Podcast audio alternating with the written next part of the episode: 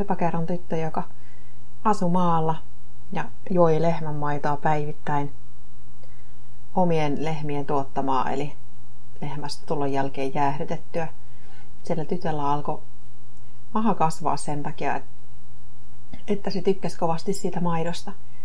Ja terveydenhoitaja sitten sanoi sille tytölle, kouluterveydenhoitaja sanoi sille tytölle, että maidon juominen pitää lopettaa ja pitää siirtyä rasvattomaan maitoon. Se tyttö ei ollut yhtään innostunut asiasta, mutta koska kouluterveydenhoitaja puhui siitä myös vanhemmille luonnollisesti, niin sitten sinne kodin jääkaappiin ilmestyi maitotölkkejä kaupasta tuotua maitoa sen sijasta, että maito tuotaisi omasta navetasta. Siihen asti se tyttö oli iloisena kilpailu kaverien kanssa siitä, että kenellä on isoin maha. Mutta sen jälkeen, kun tytölle sanottiin, että sen maha on liian iso, niin ei tehnyt enää mieli kilpailla siitä. Vaan siitä mahasta tulikin hävettävä asia, jota ei saanut esitellä kaikille, josta ei saanut olla ylpeä. Siitä omasta mahasta, joka on kiinni, ei saa olla ylpeä.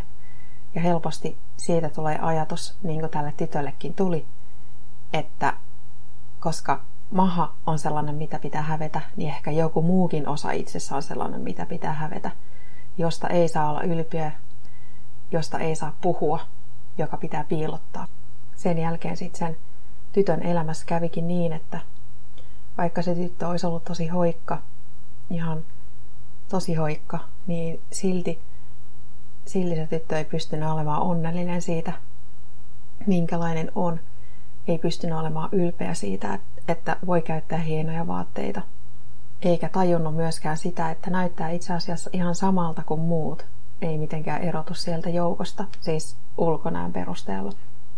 Missä vaiheessa sen jälkeen, kun oli pitänyt lopettaa omasta navetasta tulevan maidon juonti ja juoda jääkaapista rasvatonta maitoa, joka maistui omituiselta, pahalta, se tyttö ei pystynyt olemaan ylpeä omasta itsestään, eikä näkemään itseään arvokkaana sellaisena fyysisenä olentona kuin oli.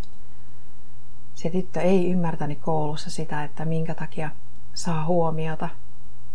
Ei ymmärtänyt sitä, että, että se voisi johtua siitä, että toiset ihmiset piti siitä, miltä se tyttö näyttää.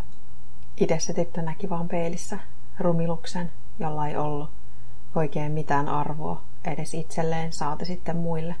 Ja myöhemmin elämässä tuntui ihan loogiselta alkaa syödä sit paljon enemmän ja paino nousta, jolloin se kuva siellä peilissä vastasi enemmän sitä kuvaa, mikä sillä tytöllä oli itsestään.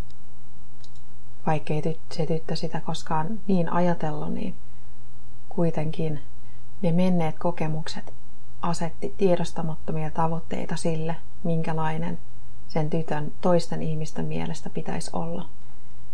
Kulu melkein 20 vuotta ja vasta sen jälkeen se tyttö alkoi oivaltaa, että sillä on sille tytölle itselleen eniten merkitystä, mitä se ajattelee itse itsestään ja minkälainen se itse haluaa olla. Ja vasta siinä vaiheessa sen tytön silmät alkoi avautua näkemään itsensä aidosti sellaisena kuin se on. Sen sijasta, että näkisi itsensä aina jotenkin vääränlaisena. Siis sitä asiaa, että terveydenhoitaja sanoi, että sulla on liian iso maha. Se tyttö kanto mukanaan 20 vuotta. Tyttö kanto mukanaan sitä liian isoa mahaansa 20 vuotta. Ja mietti sitten aikuisena sitä, että mikä merkitys toisten ihmisten yksittäisillä sanomisilla voi olla. Kiitos kun kuuntelit.